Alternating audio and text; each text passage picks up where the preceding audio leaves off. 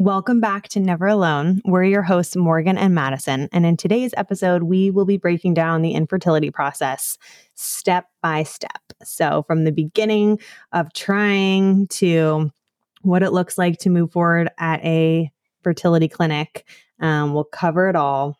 This is mainly for those, you know, who haven't entered the process yet. Yeah. And it's just kind of a more detailed description Mhm. of what the process looks like because at the beginning you don't know what's going on. You're confused. You're Yeah. looking for answers. And um, we kind of wanted somebody to show us the ropes. Yeah, I remember when I first was kind of entering the world of going to a fertility clinic. I am a I'm a very type A, I'm a scheduler. I wanted to know what to expect. I I would remember looking for people's protocols like in my group. I was like so interesting. wanting to know and, and just in case you're not sure what protocol means, that's like the medicines and the timeline that your doctor prescribes. I was just so curious, like what mine might look like. So I think this is just helpful to kind of zoom out, talk through the timeline, talk through what you might expect.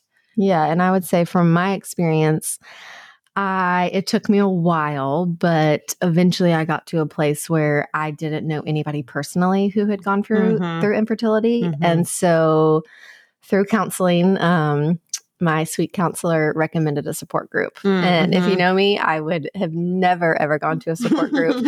But I did. I showed up at a support group for infertility and it was very overwhelming. It was incredibly sad. Yeah. But at the same time, it did help me um, feel like I wasn't alone through the beginning stages Yeah. because I didn't have anybody at the time. Which is so important. Yeah. I mean, having support is huge. Yeah. And even if it, that is an online community or a podcast, or obviously we would hope that it would be friends too. Um, but yeah, I think we'll kind of just kick it off with the very beginning. So when we're still innocent and uh, naive and hopeful that it would happen naturally, um, kind of, Yeah. you know, the beginning. Yeah. So at the beginning process, as you're aware of, you get ovulation test kits um, every month, as well as pregnancy tests. Mhm. And you um, might get the comment from the checkout lady at the grocery store to say, Are you pregnant? I know I've gotten that before. And I'm like, um, No, but thank you for asking. That's why I got mine on Amazon. Yes. I got like the pack of a hundred ovulation and pregnancy, like duo. Really, Uh, really hopeful. Morgan was smart. Yeah. Anyways, you buy a ton of tests. Yes. and it's um it's taxing all Yeah. the tests that you do every month i Mhm. mean the not only are you tracking ovulation but you are you know talking with your husband and Mhm. telling him that tonight's the night we have to have sex Mhm. and um it's just a very different it's a different feeling yeah. And I think a lot of people, you know, anyone, my friends who are, you know, fortunate enough to conceive naturally, eh, they do experience that, but for like one month, two months, three, like three months. It's not this like 12 to 15 month thing where you're like, here I go again. Like, Yeah. and then there's that hope, that disappointment. Like every time, you know, every Yeah. month you're just like those, that two week wait, hoping that you are pregnant. And Yeah. then, you know, your period comes and you're crushed. Yeah. And I will say, and I had to share this with my husband, you know, eventually that I feel like as a woman, Mhm. our minds um, are so much more in tuned, obviously, because it's our bodies. Right.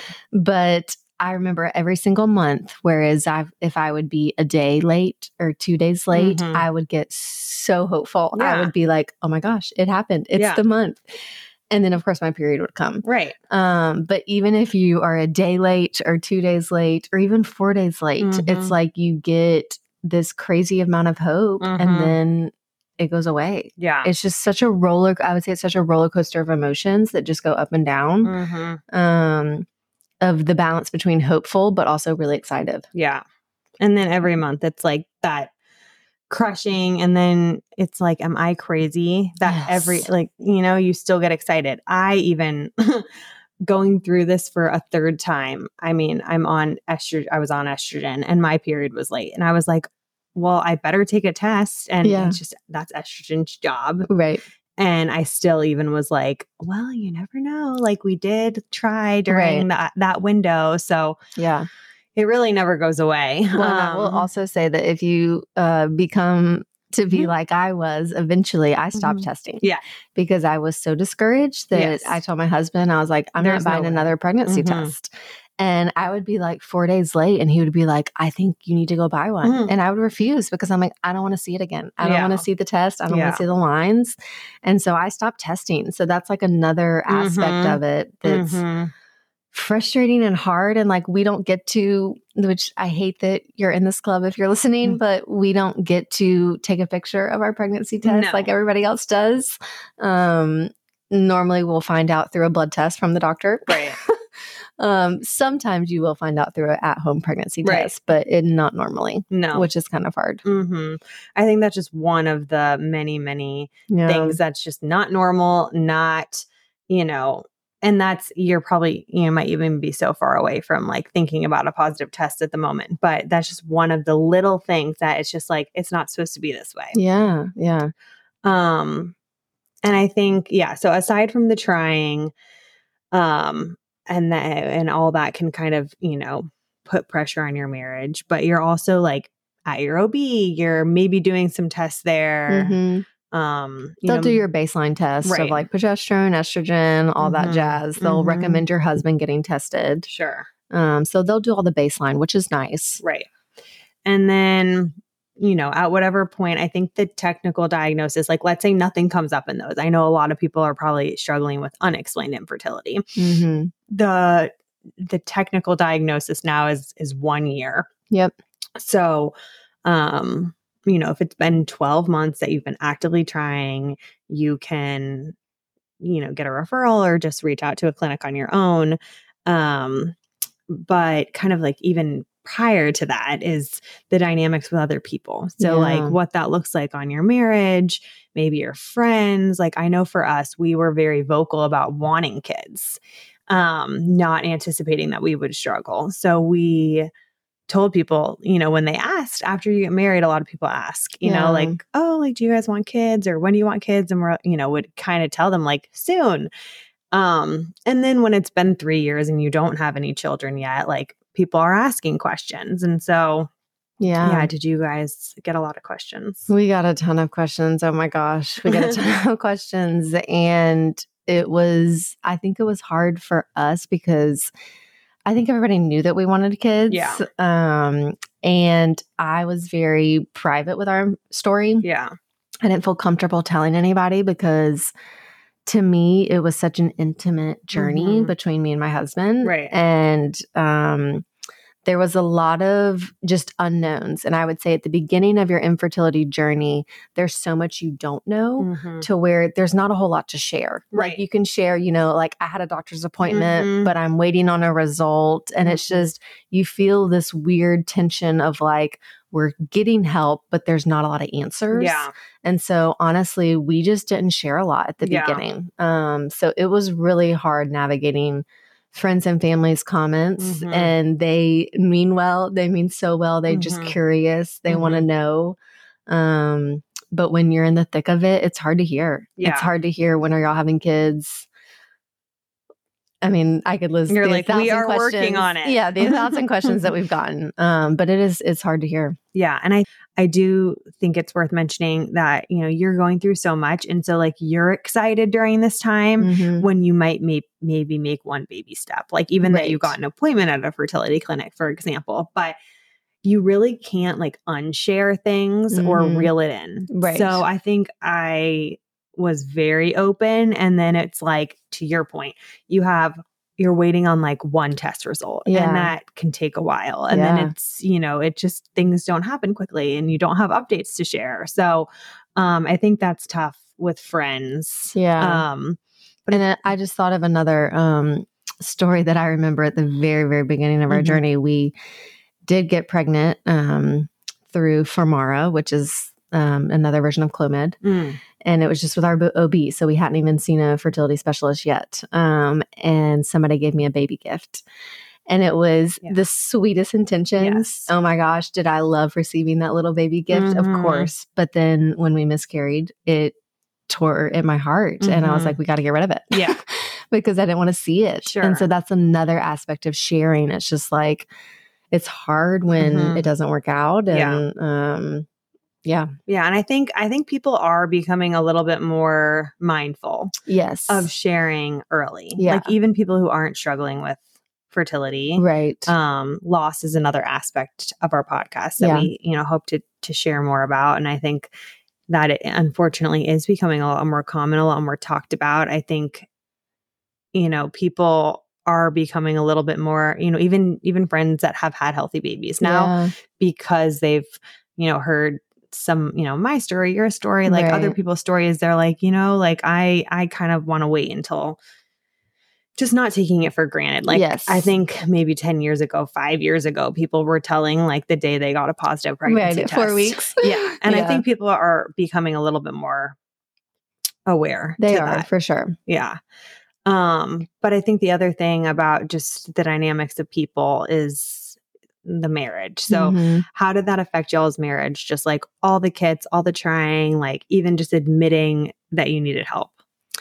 I would say in our marriage, we actually grew really close together. And I know this isn't the case for everybody. Yeah. I've heard a lot of people struggle with infertility and it kind of pulls them apart. Yeah. And um, I understand how it pulls you apart. Mhm, mhm. Um, but thankfully, by the grace of God, uh, it pulled me and my husband together. Mhm. And we were definitely on the same page.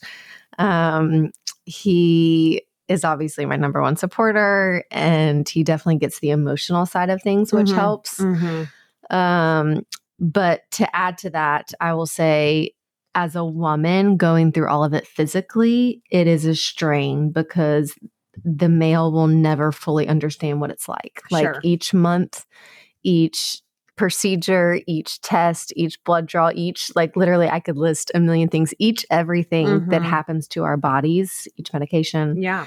they will just never fully understand Mhm. which is hard it's Yeah. hard on a marriage and they can be the most supportive person and the most empathetic person and the your number one cheerleader and yet they will still never understand the physical aspect right. which And I is think- challenging I think that's true in every stage. So I think it's it's true physical and emotional because I think it's true in the very early stages when you're trying because Mhm.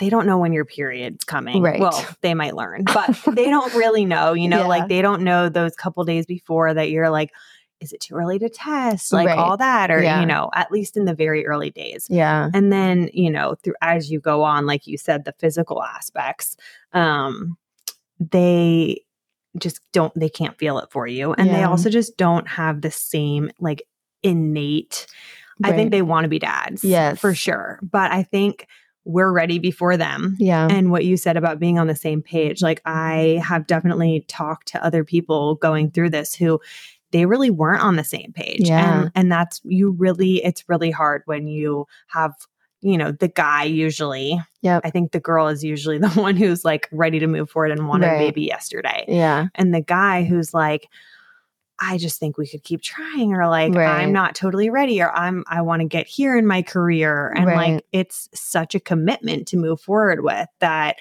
Um, I don't, I think it's just natural for guys to not usually be ready. Of course Um, so I think that's something that a lot of people have to navigate too. yeah how did it affect y'all's marriage I think similar to you. So we, um, you know, we've been like aunt and uncle for a long time, and Mhm. definitely, I was definitely like ready to have kids sooner. I remember getting off birth control, and and my husband being like, "Okay, like that feels a little soon." Yeah. But then once we, you know. Very quickly, he was mm, wanting children as much as me. And I think it grew us closer too yeah especially like I think the early days it was hard because it was still we weren't sure. right Um so I do think it made, you know, it it wasn't like that newlywed year of just like, yeah you know, like let's just like, you know, be spontaneous like in our love life. Like Yeah. it definitely wasn't that. yeah Um but I think that it grew us really close in a lot of other ways. Especially once we started going through treatments. Like yes.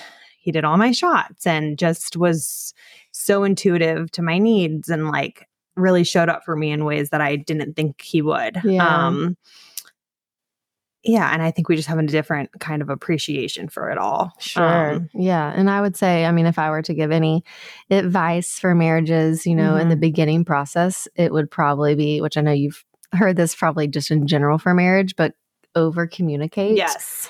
And you really need to share your feelings. Yeah. So whether that's you've had a hard day, Mhm. whether you're hopeful, whether you're discouraged, Mhm. whether you're thinking about your period, whether you're thinking about ovulation, Yeah. whether you're not feeling sex that night. Yeah. Like you just really need to over communicate Mhm. more in this aspect um, than normal. Yeah, I think that brings up a really good point because I think if you're someone who tolerates, once you do kind of move forward with fertility treatments, like Mhm. tolerates pain well, or isn't really like a complainer or isn't Right. vocal.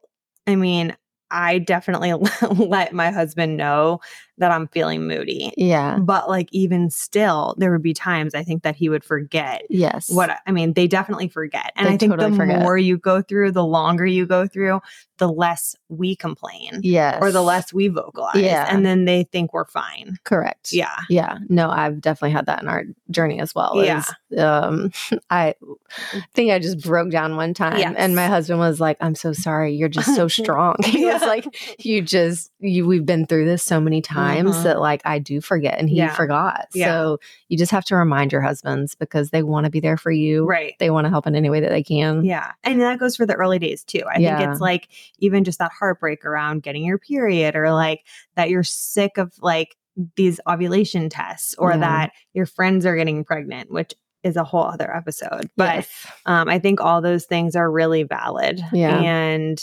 um, so we kind of talked about like the beginning of just trying what that does to your marriage, kind of like the friends and the comments from other people. Um, and then it's kind of like actually moving forward and seeing a specialist. Yeah. So when you decide to move forward, your OB will either recommend a fertility clinic. Um, they might recommend several, Mhm. or you can do your own research and reach out to the one that you prefer or find the best reviews. It's really your call. Um, but I would say that process is also um, hard, but very exciting. Like it's Mhm. exciting because you feel like you're going to get answers. You feel like you're going to get new ideas. These doctors are specifically trained in this area. Yes. And so there is a very exciting aspect to moving to a fertility clinic. Yeah. It does sometimes take a really long time to get in. And we Mhm. both got really lucky with cancellations. yes. And I remember feeling so lucky. Like, Yeah. oh my gosh, the the doctor I wanted to see was on like a 4 or 5 month wait and they're like, "But we have a cancellation for this other doctor." And I was like like we're making progress. Yes. Like after after so long yeah. of no progress or just sadness, you know. Um so it is exciting. It is exciting. Um, so you make your appointment with a fertility specialist. Um, I think now because of our technological world, you do a Zoom call, Mhm. so you don't actually go into the clinic. Um, so you'll meet your doctor, and that meeting can be very overwhelming. Yes. Um, I was extremely, extremely nervous. Um, you don't know what they're going to say. You don't know what they're going to recommend. Mhm. You don't know what you're supposed to say or Mhm. ask. It's just Mhm. like you don't know what's going to happen. yeah. There was a lot more like scientific terms in ours too than I was expecting. Yeah. And they kind of walked us through like different demonstrations uh, or like slides and Yeah. it was such like medical jargon that i was like okay i just walked away like needing to google so much Right. Yeah. Yeah. So it can feel overwhelming. Um, but like we said, it is very encouraging Mhm. and it's a great step forward. Um, so I guess our advice to y'all on the fertility specialist would be you can wait three to six months on your specific doctor that you've been Mhm. researching or you've Yeah. heard great reviews from. That's totally your call. Or you can go with first available at Yeah. the clinic. Um, we don't really think there's a right or wrong answer. Yeah. You just got to find a doctor that you love, that you mesh with, that Mhm. um, you feel like would be a good fit for your journey. yeah i totally agree and i think we talked about this before too it's a lot of times they they work together Yes. so f- jumping ahead but like our first round of IVF retrieval was unsuccessful and like they all met together as a group to regroup about what would be the best path forward. So it's like you are still getting the input from maybe the top doctor at Yeah. the clinic. Yeah. Um just something to keep in mind. Yeah. Um, but once you do decide on your doctor um, and get that first call, there is so much blood to be drawn. so many tests. I mean, I will tell you, I I mean, I'm still not good at blood draws, but I was the, like the girl that couldn't donate blood. I could hardly even get my blood drawn just for a random doctor's appointment. I'd be like, I'm going to need a Gatorade. Like, I'm just letting you know I'm probably going to pass out. Like, I was the wimp. Yeah. And I'm still not great, but you really do have to get over it because you are going to give a lot of blood. It's outrageous. I mean, when we say it's outrageous, the amount of blood you give, I mean, it's crazy. You have to Yeah. give blood for everything, Yeah. for every appointment. It's like, oh, you're here. Let's draw your blood. Yeah, they don't even know why they're drawing their blood. Yeah. I mean, that's not true. They do. It just feels that way sometimes. It does feel that way. And honestly, I they normally can always find a good vein for me, Oh, so it's not a problem. Mhm. I hate needles to begin with, Yeah. which is also comical that Yeah. I'm in this situation. but um thankfully they can find good veins on me. But it's I mean, the amount of blood draws, it's crazy. I did not anticipate that. No, I definitely didn't either. And I think some of the tests are so weird too. Yeah. Um, I mean, they test you for, and I know a lot of it's legal, but like STDs and AIDS and like all this stuff. I'm like, I have been tested for STDs probably a hundred times over the past three years. Right. Um, it's like, I promise we're good. But Yes. I didn't have chicken pox uh, immunity. Had to had to get like found that out. So random delays things, you know, which is hard. But um, they're just trying to cross all their T's, dot all their I's. It's probably things that other people just. It's like ignorance is bliss. They Right. might not know, and Yeah. um, but they didn't go this route. Yeah. I think sometimes the blood work is good though. I mean, Yeah. it, it can help uncover different things, Yeah. like if there is an issue. hmm I think some of y'all's testing did help in your journey, Yeah. correct? Yeah. So um it's kind of twofold. But yes, the blood work did help, but we also had to do genetic testing as well. Um and um that's a later test, but still obviously a blood draw. Right. Um, but yes, it definitely it definitely uncovered a lot of um answers that we were looking for in Mhm. our journey. Mm-hmm. and we're very grateful for that. Um, but I would say we're it's a weird balance because we Yeah. were also we were grateful when we heard the news because it was like, oh, we have an answer, Mhm. and then obviously devastated that that was the case, Sure. that it was the answer. Does that make Mhm. sense? Totally. And I think similar to us, like yeah, some of our tests dictated, you know, our path and it's like crushing yeah, part of it. But then it's like, okay, at least we know what we need to do. right, Yeah. Um, so some of our issue has like a direct, you know, we know this is wrong, right, but there's multiple things going on. right. Like, and just because they have found one issue doesn't mean that you will get the protocol and then have a living child. Exactly. Like that just that's just not how it works. I mean, ex- perfect case is like we understood one aspect from a test, moved forward, and then we, you know, still didn't have success. There's this whole processing Yeah. kind of aspect that is not finite. It's kind of like a long term Yeah. processing. Um, but I guess just t- tell us a little bit more about kind of how you processed when you guys learned more. Yeah, I would say when we found out that we um, had a genetic issue, it gave us some sense of hope um, that this is kind of why we've been struggling for so long. Mhm. Um, and then also just a load of, I would just say a big weight on our shoulders Mhm. of like, wow, I can't believe this is the thing that's holding us back from Yeah. having a child. Mhm. Um, so we talked about it for a really long time, and um, like you mentioned earlier, there was uh, several other aspects that we had going on. It Mhm. wasn't this just the genetic component, but um, yeah, just figuring out how to move forward with Mhm. your um, what do they call it? Your um, diagnosis, I guess Mhm. um it's yeah it's hard but um you just got to talk through it as a couple um Yeah. and figure out what's the best plan with your doctors Yeah. I think something that we didn't mention, and is interesting because you and I handled things differently Yeah. for sure. And I think this probably deserves its whole own topic of like all the things before I got to a fertility clinic, like Yeah. that I did. Yeah.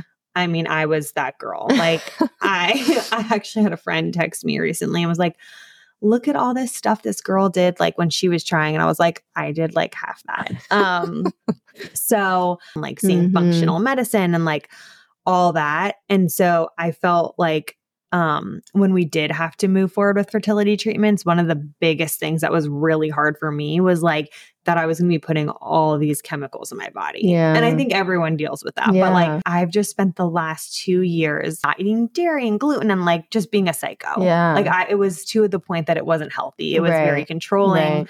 Right. Um and kind of doing the flip Yeah. um, that was really hard.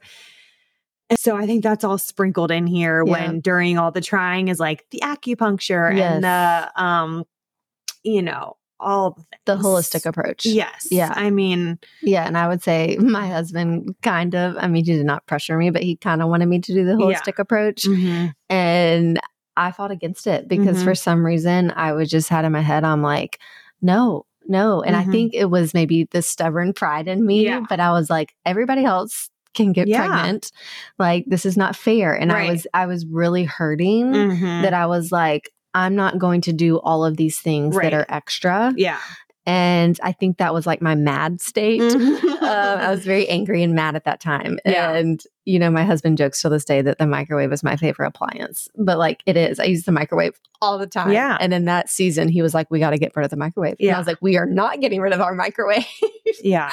I never did the microwave, but I did go pretty I mean, I definitely was like clean beauty, clean everything. Yeah. And I I do like as a person like some of that stuff, Right. but you know, it was kind of obsessive. And so I think I had to um like break up with the idea that I could control the situation. Right. Even though we did understand part of our why. yeah.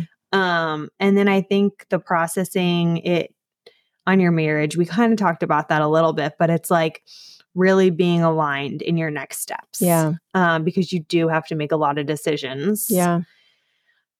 And that's kind of um we talk about this, but just there's so much that they put on you. So like whether to start with IUI or Yep. IVF. Yeah. Um and I think it makes sense to kind of talk about IUI first because I think that's a lot of people's path is Yes. they've been trying, they get in with the clinic and then they start IUI. Yeah. Um Yeah. So if you're new to this, an IUI is, um, in layman's term, a process to where they will take um, sperm, they will wash it, make sure it's very clean, and then when you you will be on medications, um, and then you will do a trigger shot, which Mhm. helps you ovulate, and Mhm. then they will insert the sperm um, all the way up into your uterus to hopefully implant yeah, or not implant, hopefully um, fertilize. fertilize with the egg and um, hopefully then become pregnant. Right.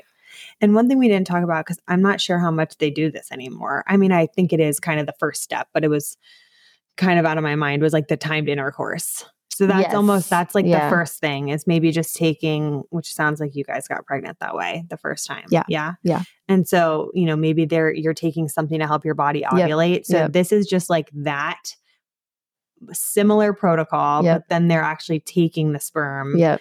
and um It's their you know, way of- getting it to where it needs to go. right. It's their way of saying like you're doing everything right. Let us just help you a little bit further. Right.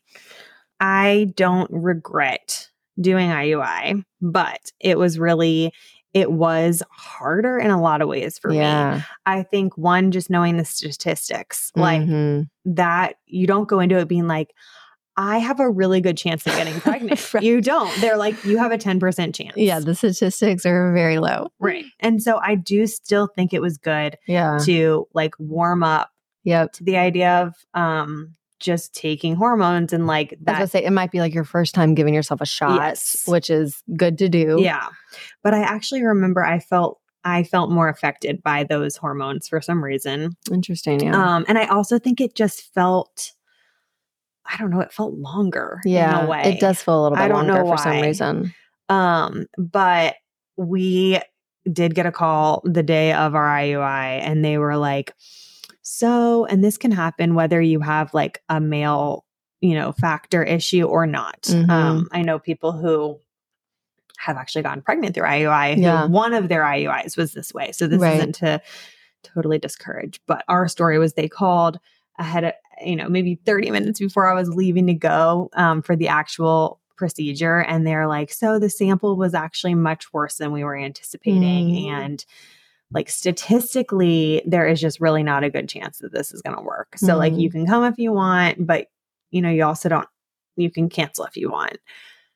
And I was just like, what? Like, I've done all this work. Like, of course we have to try. Um, I think they legally had to like give us the out if we wanted. But Yeah. um that was really hard. I just remember going, I was crying, you know, you're not Mm. like excited. It's No. already it's already a weird thing to do. Like it is weird. Yeah. And then you're just like where I was wearing a mask. It was COVID. My husband couldn't be like it was just it was awful. And Mm. I just remember being like, what am I doing? Um that being said, I do know people who have gotten pregnant through IUI and I think it is I think it's helpful for specific cases. For sure. Yeah. Mhm. And we did, so we did three rounds of IUI as well, because that's what my doctor recommended. And I would say the same thing. I do not regret it. I think Mhm. it was a great, like you said, like um, Warm up. warm up to IVF. Mhm. Um, and it was hard. It was challenging. Yeah. Um, because it's like your first step into um baby making, if you will. That's not that's not normal. Like it just did not feel normal. You go into the room, you know, like thankfully my husband was allowed in the room at the time. Um, but it just it feels very um it just doesn't feel natural. No. Um, so it's a hard process. Right. Do you guys have any IUI specific? Um, I will say we do. Mhm. I so throughout our journey, um, I had a few people that were very influential in the beginning stages, and one of them was um my sweet nurse, which we totally bonded uh right off the bat, and till this day. whew, I'll just cry mentioning her because um she was the biggest blessing. Um we both love our nurse our Yes. nurses. They're literally the Um, best. anyways, I don't know what I would do without her. She was fantastic and um we became good friends actually. but uh I do remember I think it was our third IUI and um we went into the office and she came in and she just started crying and she just said she was so sorry and um and she looked at me and she was like but I have to draw your blood.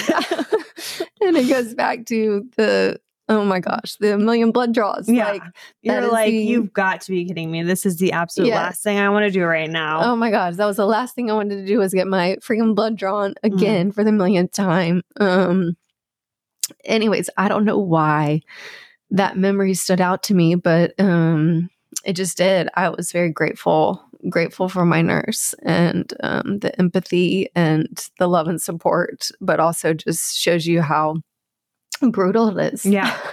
it's a brutal um it's a brutal process. It's very different from than just getting a negative Yes. pregnancy test. Very different. Very different. You've put so much work in. Yeah. You've been waiting, you know, a year and then a month. Yes. you know, it's not like this is the beginning. Right. Yeah. Um, so I think, yeah, I think IUI is really emotional. Like we've said, it just prepares you. Like there's no way I could have just started with IVF. No, good lord, no. And so I know some people do, but like it would have been really overwhelming to me. Yeah. Um, and I think, you know, just to give like a high level overview of of what that looks like. So, you know, when you do make the decision to move forward, there's a protocol. And we Mhm. kind of talked about that earlier, but like it it explains all the medicines you're going to be taking, all of the times, the dates, and a lot of these dates are like placeholders Yep. um because so much of it has to do with your cycle and Yeah. just the monitoring. So you're Mhm. when you do decide to move forward, there's two parts. There's the egg retrieval where they put you on all these shots. It, they stimulate your ovaries. They call it stims, and they are monitoring you almost daily. Blood draws, looking at your ovaries, and they want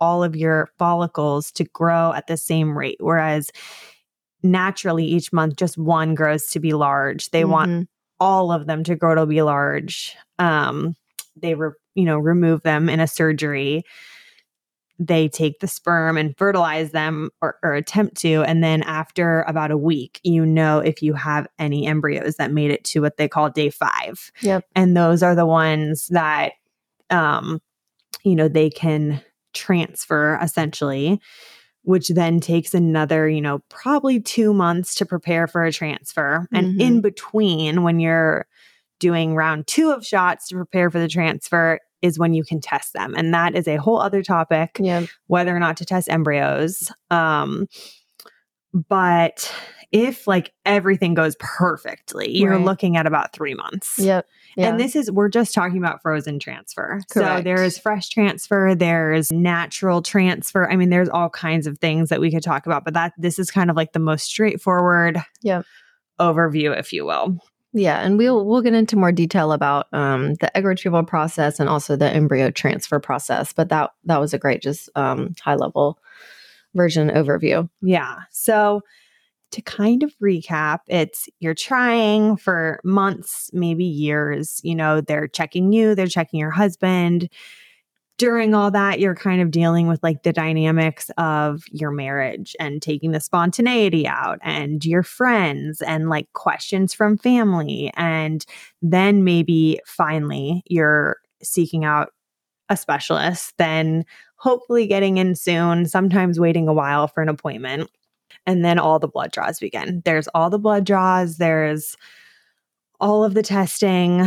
Um, there's you know, processing the news, um, kind of just making sure you're on the same page in your marriage, questions from other people that like maybe you're excited to share that you're getting answers, but you don't really know what those answers are.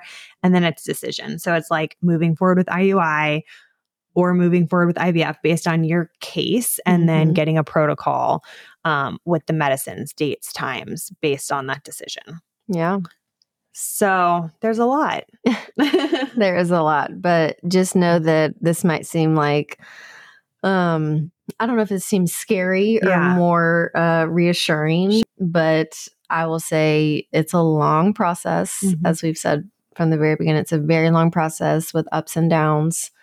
Um, mm-hmm but just know that you're not alone through it. No, we hope that you would feel encouraged um, by this and just getting a glimpse into it might, you know, make things a little easier. So if you're kind of starting the process or if you know a friend who might be starting, definitely share this podcast with them. Um, and if you have questions about anything. Um, I know there was lots of like terminology, or if you want to know more about a specific aspect, um, definitely message us on our Instagram.